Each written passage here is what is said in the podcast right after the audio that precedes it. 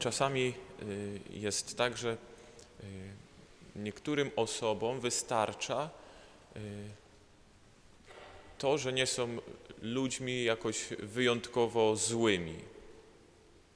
Mówią, nikogo nie okradłem, nikogo nie zabiłem, jakoś tam wielkich oszustw nie mam na koncie, tak właściwie to chyba jestem dobrym człowiekiem. I tylko skupiają się na tym, że niczego bardzo złego nie zrobili. To jest taka, y, ja to tak nazywam taką duchowością kamienia. Kamień też nikogo nie oszukał, nikogo nie zabił, nie ukradł niczego, sobie tak po prostu leży i, y, i, i niczego złego nie robi nikomu. I tak samo można spojrzeć, y, można myśleć o, o bezgrzeszności Maryi. Maryja, która była zachowana od grzechu pierworodnego, nie popełniła żadnego grzechu uczynkowego w trakcie swojego życia, była bezgrzeszna. I czasami można myśleć, że ta bezgrzeszność Maryi to jest właśnie taka, taka doskonała bierność. Nie zrobiła nic złego i, i że to wystarczy. Ale w bezgrzeszności, w takim braku y, kontaktu ze złem, tam się bardzo dużo dzieje. Tam jest potrzebna duża aktywność, żeby nie zaniedbać dobra. Bo jednym z, z grzechów jest grzech zaniedbania. I dzisiaj widzimy Maryję, która sama jest w stanie błogosławionym i z pośpiechem wyrusza w góry. Pewnie było to dla niej trudne, pewnie było to dla niej y, jakoś uciążliwe, ale ona wiedziała, że jej krewna potrzebuje jej pomocy. I Maryja jako bezgrzeszna nie była zamknięta w domu, żeby unikać wszelkiej okazji do grzechu, ale ona szukała okazji do czynienia dobra. W tym też objawia się bezgrzeszność Maryi, że ona nie zaniedbała żadnej okazji do tego, żeby zrealizować jakieś dobro w swoim życiu, żeby jakieś dobro wybrać. Ona nie tylko nie miała jakichś złych myśli, ale ona wszystkie sprawy Boże zachowywała w swoim sercu i je rozważała. Ona wspólnie modliła się z Kościołem, kiedy został zesłany Duch Święty.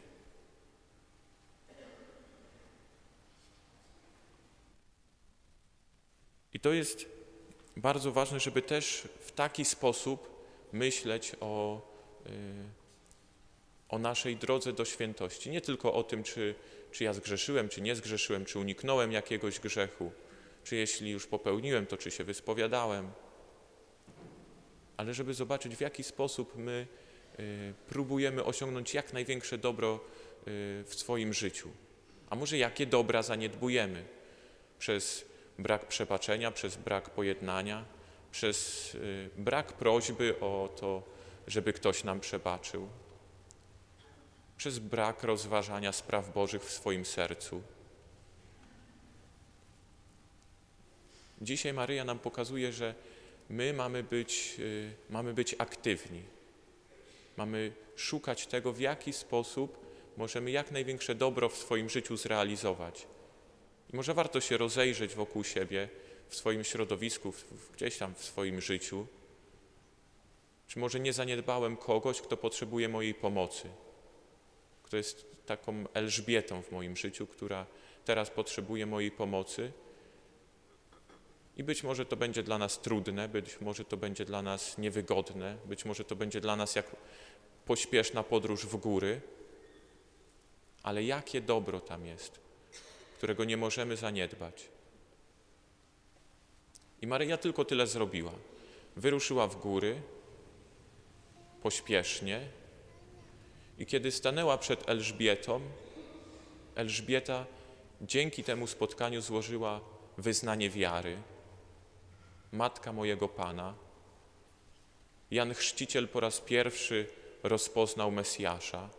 Poruszyło się dzieciątko w moim łonie, mówi Elżbieta. To zwykłe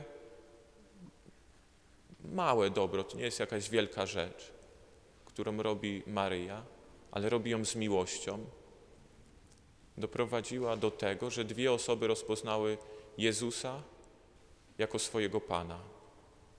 Elżbieta i jej jeszcze nienarodzone dziecko. I być może to jest sposób naszego głoszenia, naszego bycia apostołem, że będziemy po prostu wykorzystywać każdą okazję do czynienia dobra i w ten sposób inni, widząc nasze dobre czyny, będą chwalili Ojca, który jest w niebie.